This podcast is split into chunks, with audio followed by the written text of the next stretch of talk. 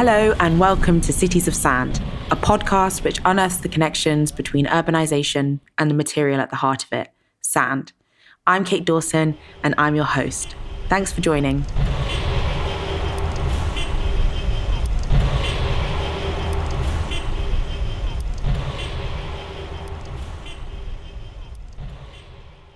Well, thank you so much for joining us today, Anna. It's really exciting to hear about your work. Uh, would you be able to introduce yourself and tell us a bit about where you're based um, and the kind of work you're doing at the moment? Well, thanks for inviting me. Um, uh, I'm based at the UCL Institute for Environmental Design and Engineering, uh, or ID for short. Uh, we are part of the Bartlett Faculty of the Built Environment at UCL. And my work mainly looks at how we adapt buildings and cities to climate change um, with a specific focus on overheating and indoor air quality. And more recently, um, I have become very interested in um, social and health inequalities associated with this um, with these changes as well. Great. I mean, the research that you've sent through to me was was fascinating, and again, it has this focus on urban heat and overheating. Mm. Um, I'm really interested in understanding what drew you to this area of research. Um, so I guess it was a, a number of uh, things. Uh, I grew up in Greece, and as you know, it's it's quite hot there. And more recently, um, you might have seen the news. Uh, um, there were many um, wildfires and very mm. severe heat waves.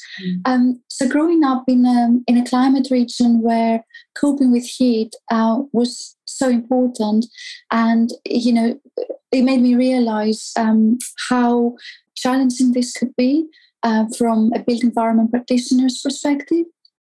And also the, the, the, very significant impacts it can have on people's well-being, productivity, health.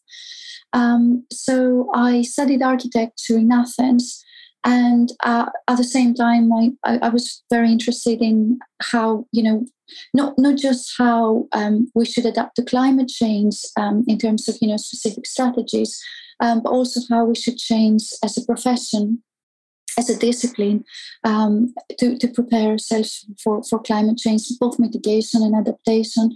Um, so this led me to um, do a master's at UCL in environmental design and engineering.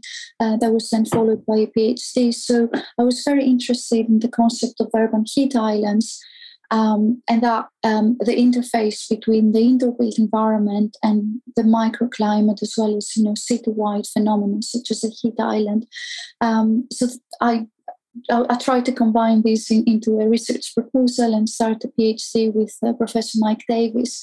And uh, yeah, then this then led to a number of research projects in this area.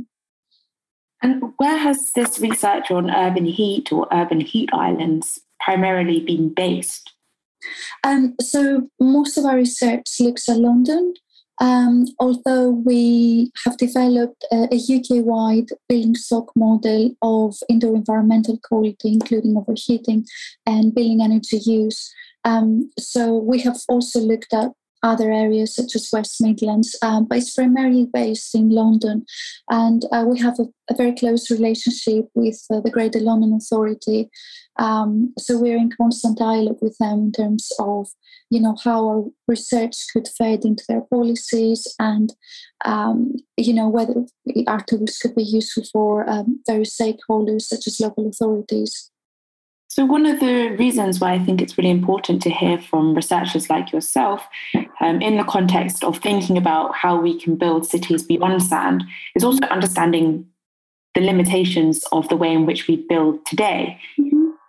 In your opinion, are there specific kinds of limitations um, related to urban heat um, with regards to building with concrete? Um, yeah, so I don't think that, you know, by definition, um, you know, a single construction material could be, you know, classified as good or problematic. I think um, it mainly has to do with how it's used. Um, so it, it really boils down to good or, or bad design. Um, so when it comes to concrete, I think there are two main factors um, that come to play. One is that it has it tends to have very high embodied energy and embodied carbon. So a lot of carbon emissions are produced, are emitted during its manufacturing and, and production. And the second is in terms of um, operational performance that it has uh, it's a very thermally heavyweight material so it has a very high thermal mass. Mm. this means that um, if it's exposed um, indoors uh, there will be a, a, time lag. It will absorb heat during the daytime and then release it later during um, the evening or nighttime. So this could have actually some some quite um, you know it could have a beneficial impact when it comes to managing overheating in some contexts um, but it has to be combined with, say, nighttime ventilation. It has to form part of a, a broader strategy. It's, it's not necessarily problematic, but again, it has to, to be thought through in the context of the overall design. Um, so, I guess the main issue with um, urban heat is that um, we have a large proportion of human made uh, materials and human made surfaces in the urban environment and, and these don't perform very well when it comes to heat, pre- heat exposure prevention. So, if we introduce more um, permeable materials, this would behave much better when it comes to um, limiting heat exposure during, you know, very warm periods of the summer. And also, shading and ventilation are extremely important. So, creating ventilation pathways through urban design, or you know shading increasing the number of trees and the, com- the, the, increasing the number of sheltered areas throughout the city that could pro- provide some relief from excess heat um, this, these are very important measures at the, at the urban scale and so you've mentioned uh, particular kinds of permeable materials. Would you be able to explain what those are, what they might be, and in what contexts would would which materials be appropriate? Yeah, so it could be as simple as you know areas of um, surfaces um, with soil or or grass, etc. It, it, I mean, I'm sure there are you know more advanced materials, but it doesn't need to be you know something very expensive. Mm-hmm. Um, it could be as simple as having more vegetated areas, um, and um, yeah, I think that that would help. And what kinds of limitations or findings have emerged in your research in cities like London? What are we seeing with regards to concrete or other materials and um, urban heat or overheating? So, one uh, early finding um, from our research was that um, even though you know the, the heat island does have an impact on overheating indoors and cooling demand in buildings, we found that actually the characteristics of an individual building uh, are more influential. Um, so, in terms of relative um, contribution, if you live in a, a well protected, well designed building that is able to, to cope with heat, um, uh, this is more important than the location of that building within the heat island. So I think that's quite an important finding for policy and, and building practitioners. And another finding that's kind of linked to this is uh, and this is something that came out of our building stock modeling. Um, again, different uh, passive cooling measures perform slightly differently when it comes to um, their ability to limit overheating indoors. Um, but something that uh, comes up again and again in our research is that external shading tends to be quite effective in terms of reducing indoor overheating risk. And um, I was part of a paper that assessed the impacts of external shutters on overheating and associated health impacts. It's really fascinating for me to understand a bit more about the intricacies of, of how we build and the individual buildings and how they match, make such a huge difference to these quite big issues. Mm. You've mentioned that some of your work or a thread underpinning your work is the issue of uh, socioeconomic inequalities. Mm-hmm. Would you be able to explain a little bit more about how these have played out in your research? Yeah, something that drew me to this area was um, some earlier work we did on heat vulnerability mapping. Um, so we were trying to identify hotspots of heat risk by overlaying different um, layers of information. So we had information from our building stock models that predicted indoor overheating and energy performance of individual buildings or blocks of buildings.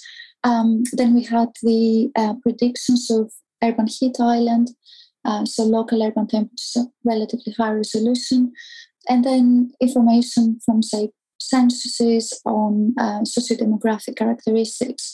So we're trying to identify areas where we had a lot of risk factors coinciding, because we thought this could be uh, this could be areas where um, you know the areas that could be prioritized um, for heat prevention measures. So I think it's um, it's an area where more work could be done and because I think we, we approach it from a kind of building physics perspective, mm. um, but I really think it's a, it's a problem of socio-technical nature, and we really need input from other disciplines as well. And I think COVID and the various lockdowns have really highlighted the importance of of, of these intricacies, as, as you said, because you know it's it's one thing to have you know quite large house, as well designed, able to cope with um, different climatic conditions of you know good indoor quality, and it's it's entirely different if you're you know stuck in a very small flat without any any access to any outdoor space in an area where you perhaps cannot even open windows because it's too polluted or too noisy outside, or um, you know you might be concerned about security issues, etc. So these have these are likely to have important impacts on um, people's health and, and well-being. So yeah, I think this is an area that's um, perhaps not. I think our understanding could definitely increase in this area, and more research is needed. Thank you. One of the, the areas that I think perhaps listeners might be interested in understanding is moving forward as we think about building our cities in potentially different ways, perhaps building less or building with fewer concrete inputs, for example. Mm. What kinds of materials or policies or concepts do you, as a researcher in this field, mm. think we should prioritize? How should we move forward as we think about building our cities in the present and future? Yeah, so I think there are many complex relationships there. Um, but I think the main tension um, is between energy and health, or in some ways between climate change mitigation and adaptation or as some people put it, between human and planetary health.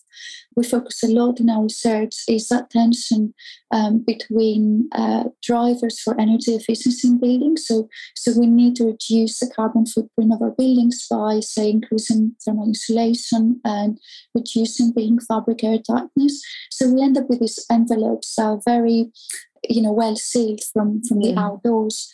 Um, but again, from uh, from our research, we can see that if this, these measures are not well designed, they could uh, end up trapping indoor pollutants um, uh, indoors or um, might lead to higher temperatures during the summer. Um, so, so thinking of these different strategies in tandem is really important, considering the year-round performance of a building, and not just now, but also in the future. So uh, we have climate change projections in the UK. The UK is one of the few countries at the moment that has a very comprehensive set of climate change projections. So these could be used by, you know, the building construction industry. Um, so in order to ensure that our buildings are designed for not just for the current but also for future climates. Mm.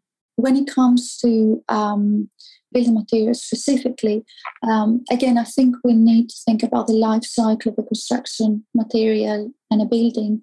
So um, I mentioned uh, the high embodied energy of concrete earlier. So I think this is something to to be examined in the context of the life cycle of a, of a building. So you know, if I install, let's say, if if I build with concrete, is there going to be a payback of those emissions? And there are some examples out there of um, materials that have, for example, you can have you know thermal mass materials um, that tend to have low embodied carbon, such as rammed earth. An example of this is the, the WISE building in the Centre for Alternative Technology in Machynlleth in Wales. Um, so yeah, there, there are alternative, um, there, there are alternatives out there. Great, thank you so much. That's great just to get a sense of some of these guiding principles, you know, moving beyond sand or concrete and thinking about building our cities more holistically. It's good to hear like some of these underlying principles, which would be very important. Uh,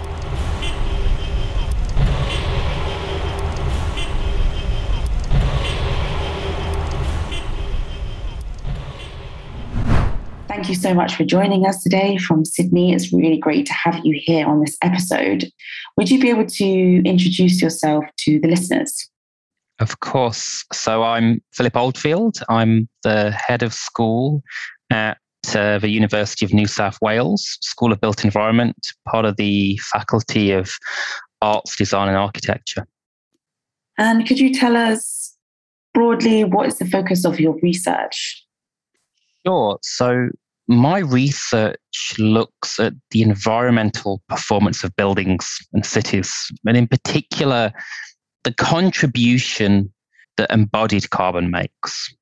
So, embodied carbon is the emissions associated with the materials and construction of a building and city. So, everything from extracting those raw materials, just sand, iron ore, bauxite, to creating building components, to transporting those components uh, between factories into a site and constructing and maintaining the building over its effective life. And, and so my research looks at both the importance of embodied carbon, trying to understand what contribution it makes, but also looks at strategies to reduce this in, in our buildings and cities. It's really interesting to, to hear. Um, is this concept of embodied carbon, is that quite a new area or a new way of thinking about buildings and their contribution to, to CO2 emissions? I think it, it's been around for around 20 years, maybe even a little a little bit more, but it's mm-hmm. really gathered pace recently as we've started to measure it in, in different ways. So if you go back maybe 10, 15 years, we when we looked at the, the carbon footprint of a building, the general consensus was the big contributor was is the operating emissions, you know, turning the light switches on, heating, cooling buildings, ventilating them. And our general understanding was that embodied carbon only made around 20% of a building's greenhouse gas emissions.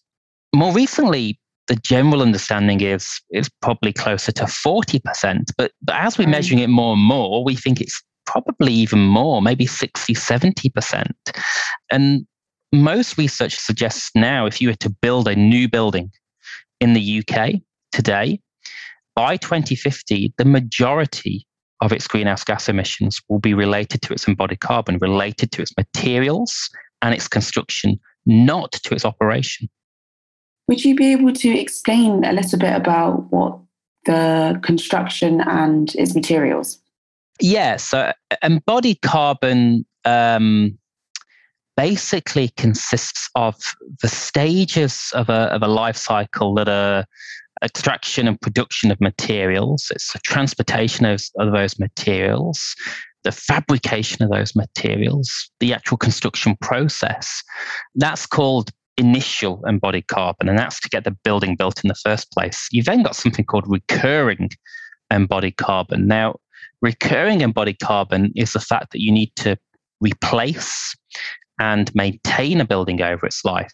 So, something like a, a concrete frame in a building, that's going to last you 50 years. It's going to last you 100 years. It's going to last a lifetime of a building. But a carpet is going to last maybe 10 years. A door may last 20 years. An air conditioning unit may, may last 25 years. A hmm. facade mm. may last 30 years. Those things go through churn and those things get replaced over time. And that builds up the carbon footprint of a building. And so what you find is that the initial embodied carbon's big, but it doesn't just end there, that we're constantly adding and taking materials away from buildings and, and contributing to their impact on the environment. It's really interesting to think about the life cycle of, of the built environment as not something that ends when, when a building is constructed, but actually has this, this lifespan, which means that we continuously um, require materials to, to keep at a certain state. I just wanted to ask if there were relationships that you that you feel would be interesting to note about embodied carbon and, and, and concrete or sand in particular.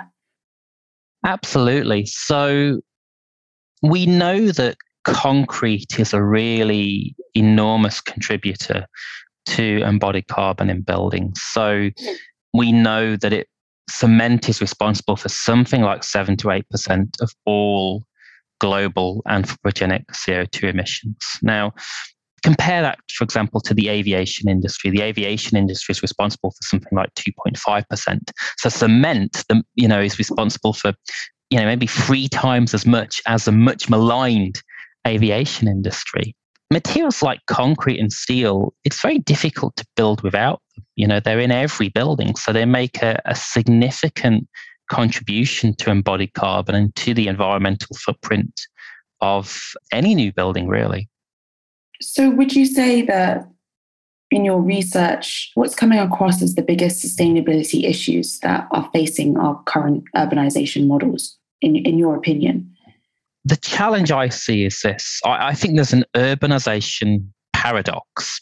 So, it's well articulated in the media and everywhere that we need to get down to zero. People talk about getting down to zero all the time. And we know the built environment needs to get down to zero by 2050. Okay, we know how to do that. There are ways to do that.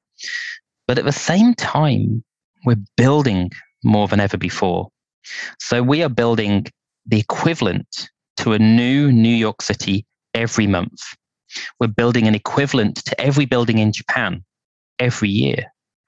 So this is where I think there's a paradox. We, we need to get down to zero at the same time as building more than ever before. This this just doesn't work for me. I think we need to really question how much we're building, and I can I can give an example. So the recent IPCC report talks about a carbon budget, what we've got left before we hit certain levels of warming, and it says we've got 500 gigatons of greenhouse gases left if we want a 50% chance of limiting warming to 1.5 degrees. But we also know between now and 2060, we're expected to build something like 230 billion square meters of new construction. Now, if we take a pretty conservative value of embodied carbon of 800 kilograms of CO2 equivalent per meter squared, so per meter of new development, we're going to say 0.8 tons. It's pretty conservative. That would mean new construction would be responsible by 2060 for 184 gigatons of carbon. And that's 37% of all emissions, every single emission we're technically allowed if we don't exceed 1.5 degrees of warming.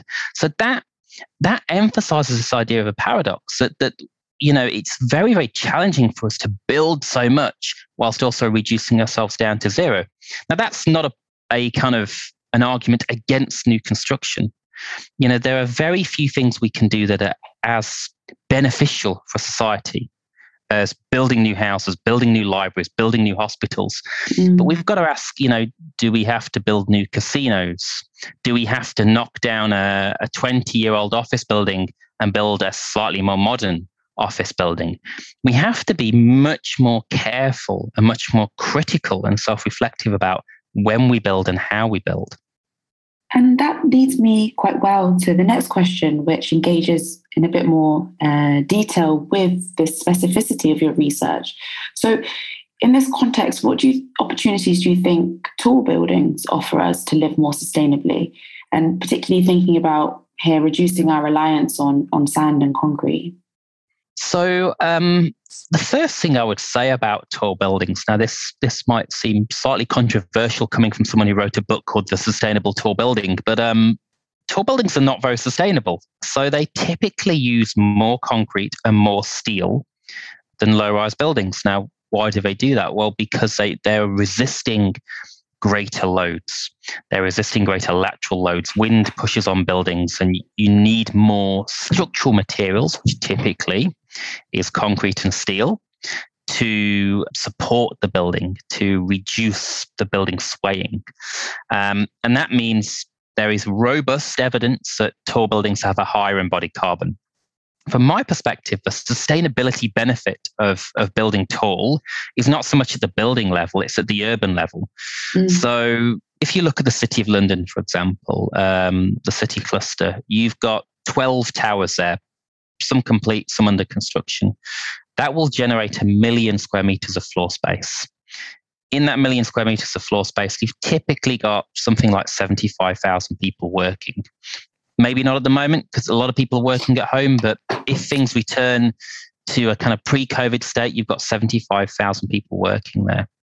Those 12 towers, million square meters, are serviced by 149 car parking spaces because the density and intensity of that development is much better serviced by uh, mass rapid transit. So most people get the tube. You can compare that to low rise development like the Apple headquarters in San Francisco. That's a, a, a high tech building with every technology whistle and bell you could imagine it's got 11,000 car parking spaces, so 14,000 occupants. So, from my perspective, high density can foster more sustainable lifestyles. But when it comes to reducing concrete, there's a kind of indirect benefit there. So, there is some evidence that higher densities and walkable urbanism means more people get mass rapid transit, so they don't drive, and we need fewer roads. Fewer roads mean less asphalt and concrete. Mm. Our infrastructure requirements to service walkable, high density urbanism is less than, say, to service sprawling suburban suburbs. So, do you need tall buildings to achieve that? Probably not. Um, but I'm also interested in other ways to reduce concrete in tall buildings through alternative materials, for example, and in particular, tall timber and, and with mm. timber emerging as an alternative material for multi-story buildings. This is something that I've actually seen gather momentum in the news and, and public dis- discourse about the use of timber. Where has that come from, and what's driving that interest in timber in particular? I think a few things are driving an interest in, in timber. We've been limited to building things out of concrete and steel for so long that actually there's a bit of excitement about a third material uh, to give us more opportunities. I think there's a very clear sustainability argument.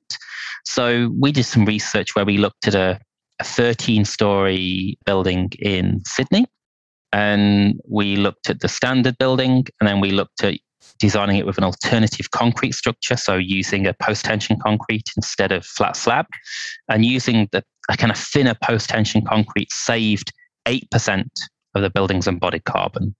That was great.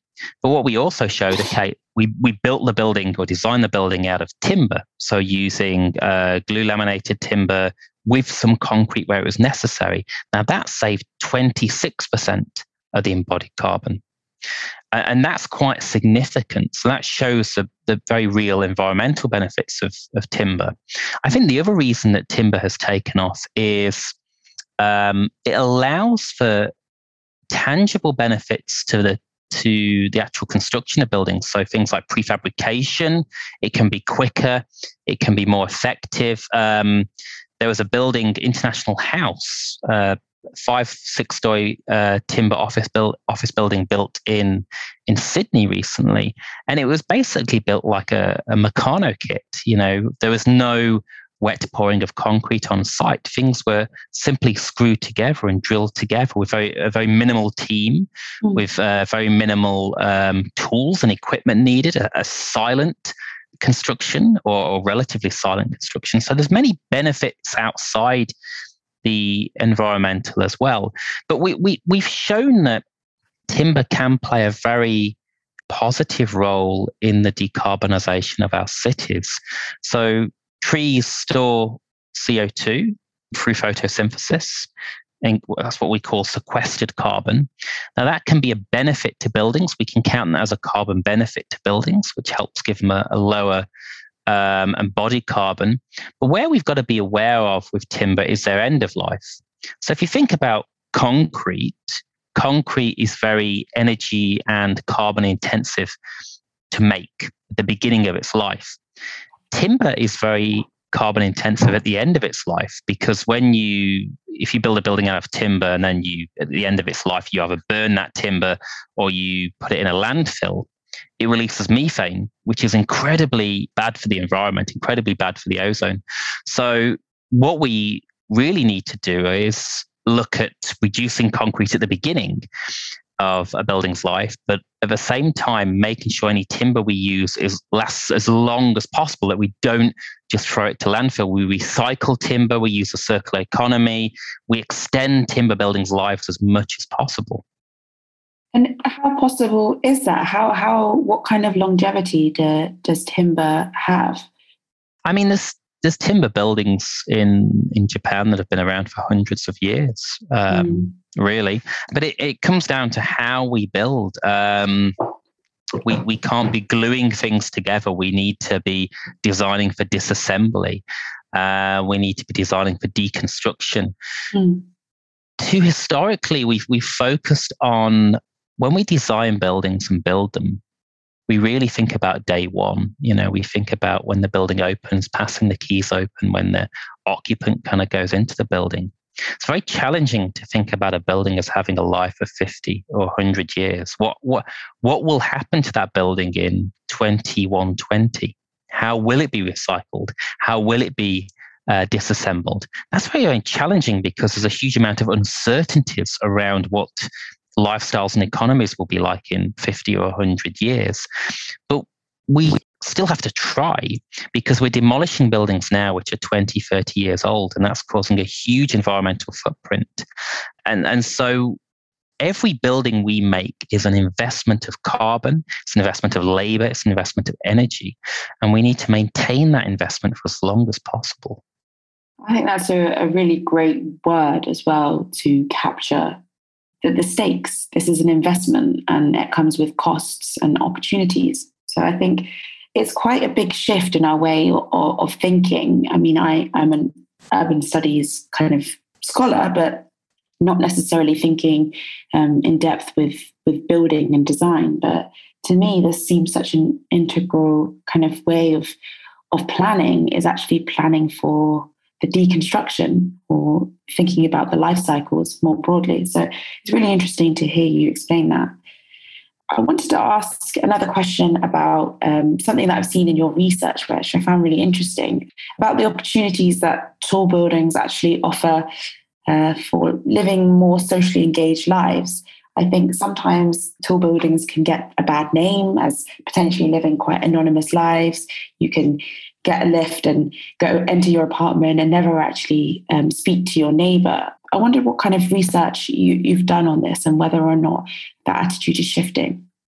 I think the attitude is shifting, but there is, you know, there's a strong body of research that does suggest that tall buildings are not an optimal housing type for all people, in particular families with children, because tall buildings lack that the social communal play spaces that some other housing types have. But it is quite a it's quite a nuanced discussion, and predominantly because more and more people are choosing to live in apartments with families. I live in an apartment with my family. The reason I do so is because I want to be close to where I work because I don't want to spend all my time commuting and you know living the suburban lifestyle is, is just fundamentally not possible if I want to be at work within a reasonable time and I want to get home and see my kids and have a family life. Mm-hmm. So there's there's a degree of compromise there. And we're finding more and more families are doing that. There are social benefits to that as well. So if you're living in a, an apartment near a city, you're closer to the the social infrastructure the city provides. Libraries, museums, children might be able to walk to school rather than, say, being driven or, or catch a bus. And, and certainly in Australia, you know, we know more families are living in apartments than ever before. And so we need to make them better.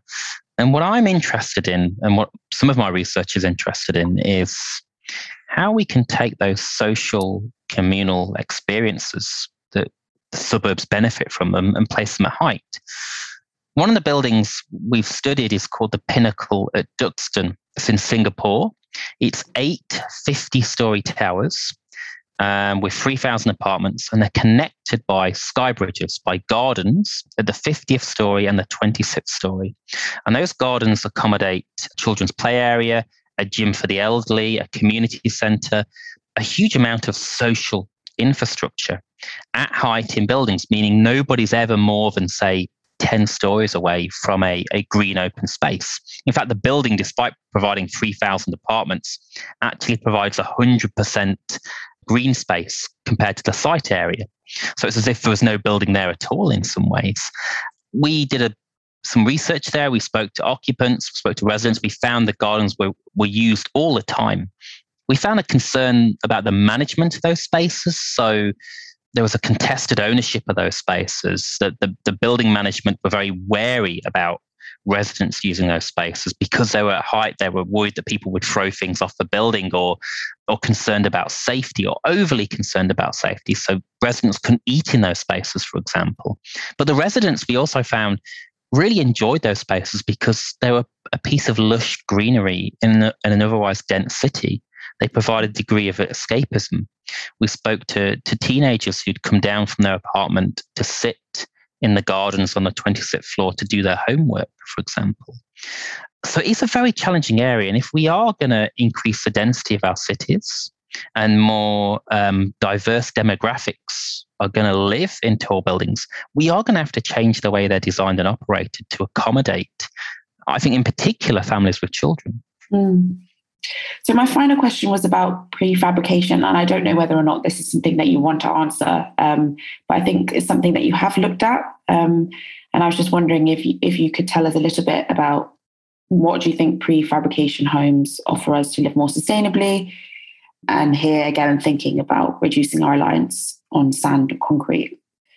So we know the construction and built environment industry is material intensive and it's wasteful as well. We have a very linear process. We build, we occupy, we demolish, we build again. And we want to move to a more circular economy.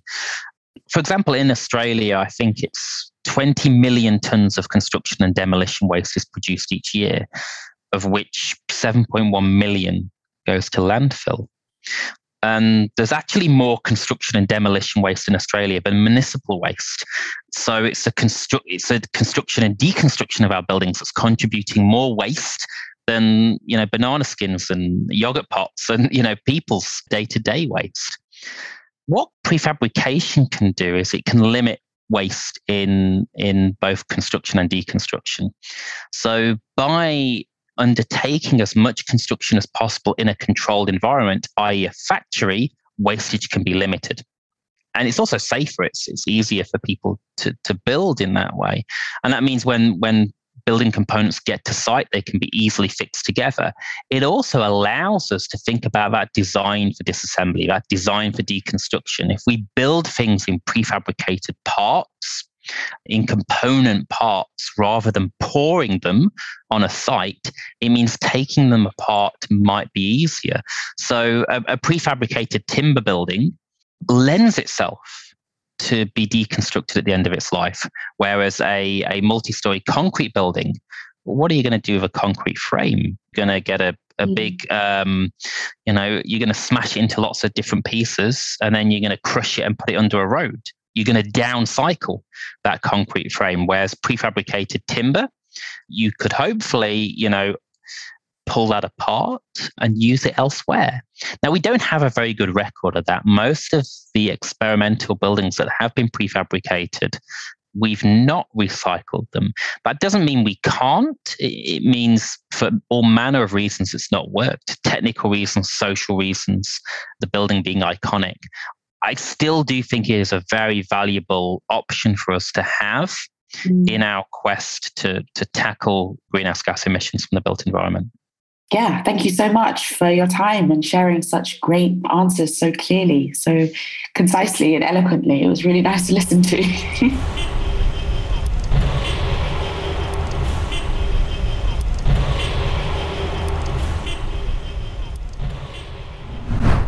I'm really pleased to be able to invite Kiran Pereira to host the next section of the podcast, as well as episode five. Kiran is at the forefront of thinking not only about the sand challenge, but also asking us to think more critically about the kinds of solutions which are already in motion across the world. And for that reason, it's fantastic to have you here. So I welcome you to take the floor. So, Alia, thank you so much for joining us and for making time to be with us. We really appreciate your um, time and ex- sharing your expertise with us. The first question I have for you is As a climate conscious architect, could you help us understand what uh, alternatives there are to concrete construction? Yes, hello. Thank you very much for inviting me. I'm um, an architect and uh, I, I'm not I'm not building that much because I teach as well, and I um, I am interested in uh, in concrete alternatives um, uh, because I really um, uh, realized not that long ago, maybe a little bit more than ten years ago, that uh, uh, concrete was the only way I knew how to build with. And so uh, when I really realized that, I and I realized all the problems that were linked to concrete production and overuse of the, of this material. Um, I started to um, look for alternatives. And um, there are many alternatives, but um, the idea is not to um, um, think that the world is uh, black and uh, white and there is this bad concrete and uh, the rest of, uh, of other great alternatives. I think that uh, concrete uh, should be used, um, but in a much, much, much smaller quantity where it's really uh, needed and where it's interesting to have it. I was quite intrigued by that. Could you help us understand how that works? Yes, of course. So, um, Earth is really uh, one of the oldest material used by uh, humankind on this planet. So, if you go very, very, very far in the first uh, um, houses that uh, humanity done, Earth was al- always used. Earth is really available. It's there. It's under our uh, feet. And Earth can be implemented in very different ways. So you have ways that is where Earth feels something else that is structural, for example, um, wood or um, something else, but you can do things that are structural with uh, Earth. For example, rammed Earth.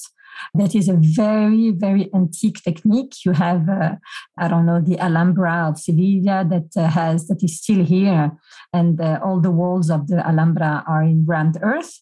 You have uh, uh, buildings of 300 families in China, in Fujian, that are called the Tulou.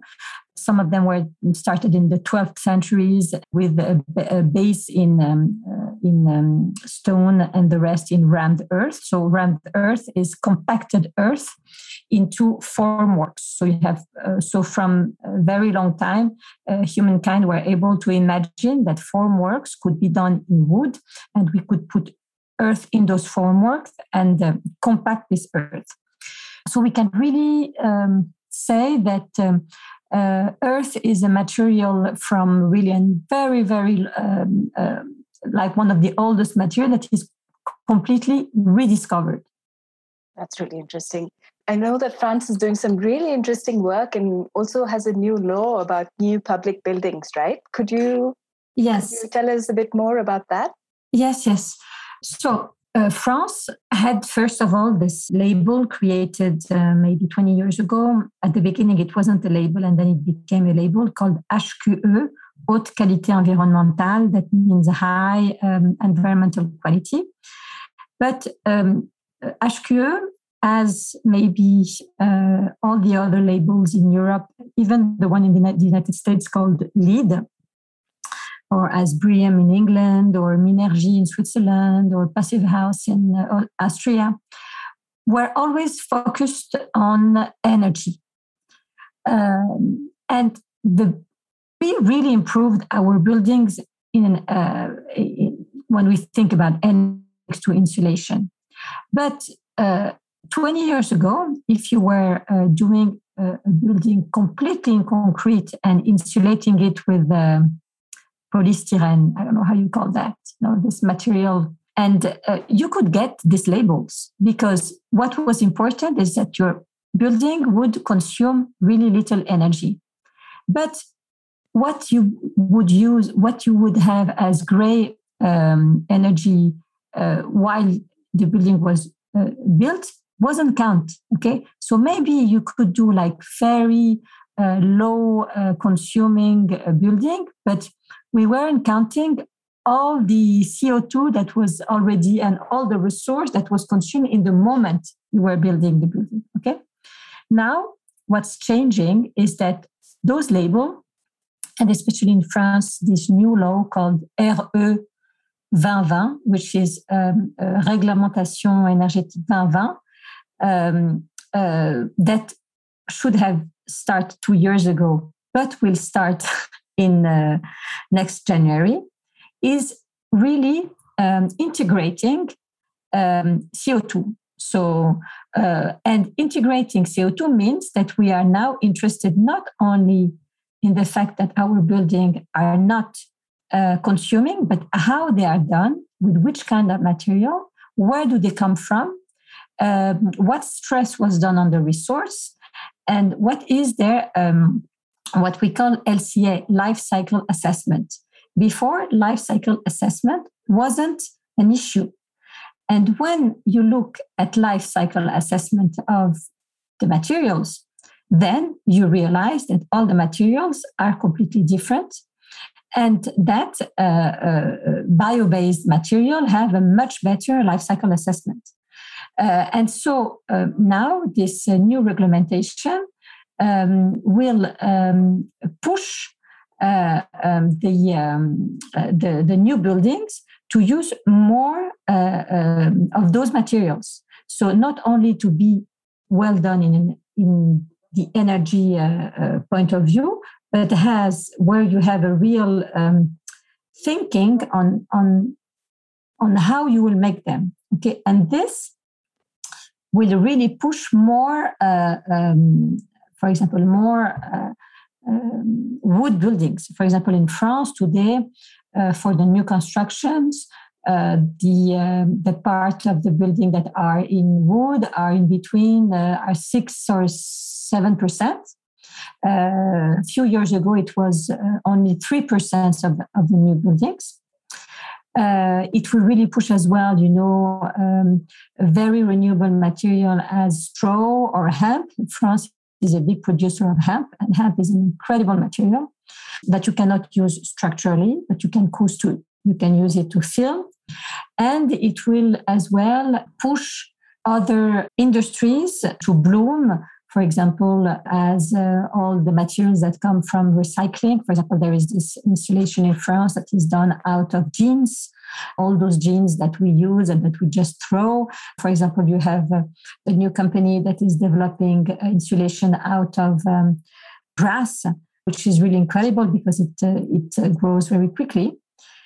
And it will start, for example, from September, sorry, from January, all the new houses, it starts with houses that they ask a permit for construction, will have to follow this reglementation. And it will go, and I think from next summer, it will be all the um, public buildings. I think it will start with schools. So maybe in two years, more or less, all the new buildings will have to follow this which is quite um, a revolution, I would say, in Europe. Yeah. So, so France will be maybe the first country to test all this. But I, I have to be really honest and say that there is a problem. Is that this regulation didn't really anticipate the fact that wood would be so much under stress as mm-hmm. it is right now. So there is there is really this problem now to deal with because if you have a regulation telling you to push some materials and those materials are not available because they are under stress, it's a problem too. It's a problem for wood, and so so so there is a big thing to be done by the government to, in order to have more companies uh, that are able to provide wood to the construction sector. Mm. I think every time we uh, try to seek a solution where one size fits all, or you know, a silver bullet that will that can be applied across uh, contexts, I, I think we create new problems, right? Of course. For example, in India, uh, Kiran would say that much better than me. Uh, uh, you have this place in Auroville where they experiment those uh, earth, uh, earth uh, compressed earth blocks for 30 years, even 40 years now. And, and in Auroville, you have monsoons.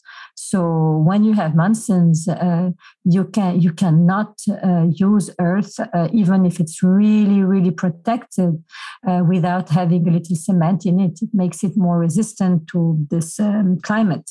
So um, in every country, it's a bit different. But the interesting thing is that uh, it's a suitable uh, material for really uh, almost the whole planet, except uh, maybe for the poles, but um, almost everywhere.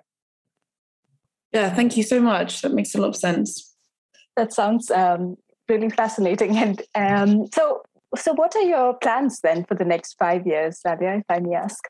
So um, now I'm really in a new um, uh, uh, period of my life. I, I, was living in Paris for many years, and my office, my architecture office, even though I always built in a very small scale. Um, so um, I moved to Switzerland um, and I started to teach in different um, um, uh, universities, those alternatives to concrete. Um, and and so my my life will be maybe less um, building and more teaching and more researching. So um, even though uh, I'm not really a researcher, maybe, uh, I'm I'm trying to become like an independent researcher because uh, I, it really makes more sense in my in my career now. Uh, and I would like to keep on building, not that much, but um, with the techniques that make sense for me. So um, that's why I shifted to to teaching. First of all, because I realized that I wasn't teach, I wasn't taught any of those, and I really think it has to be taught. So it's really with great pleasure that I I'm I'm starting those classes on those material, and and I'm doing as well uh, hands-on. It means that uh, students are not only. Um, I would like I would like students not to have like theoretical uh, knowledge of this, but at least little, like maybe workshops where we could have hands-on. Um, um, on on earth or on straw. So, for example, in next January, I have I will organize a workshop with a an architect who specializes in um, in earth, in straw construction. So, um, so I would like this in my in my let's say uh, teaching part of my activity, and on the other side, keep on doing few buildings or few um, refurbishments, uh, but with always um, a, a, big attention on uh, the materials that are used. Fantastic. So thank you very um, much. once again, I think on behalf of Kate and myself, thank you very much for your time and for sharing your expertise with us. We really appreciate it. Thank you. Thank you very much. And Kate, say, yes. I'm really looking forward to um, listen to the other podcast uh, you've organized. Oh, great. Thank you.